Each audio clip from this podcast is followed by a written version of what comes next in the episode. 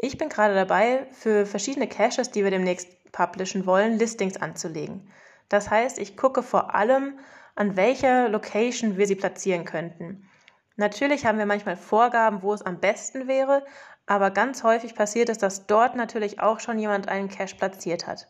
Für uns gelten dann genau dieselben Regeln wie für alle anderen auch. Wir müssen uns an die Abstände halten und checken, welche Plätze vielleicht doch noch frei sind. Wie machen wir das? Wir nutzen flop.net. Das ist eine Online-Karte, auf der man verschiedene Punkte eintragen kann und diesen auch einen Radius geben kann.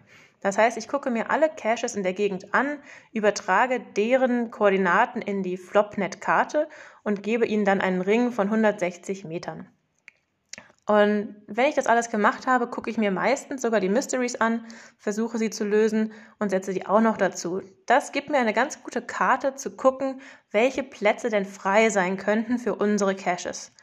Das hoffe ich dann, dass es passt und damit versuchen wir dann zu arbeiten.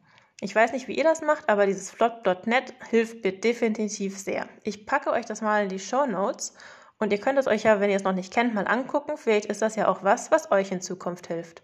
Und dann freue ich mich, eure Caches zu finden. Bis bald im Wald.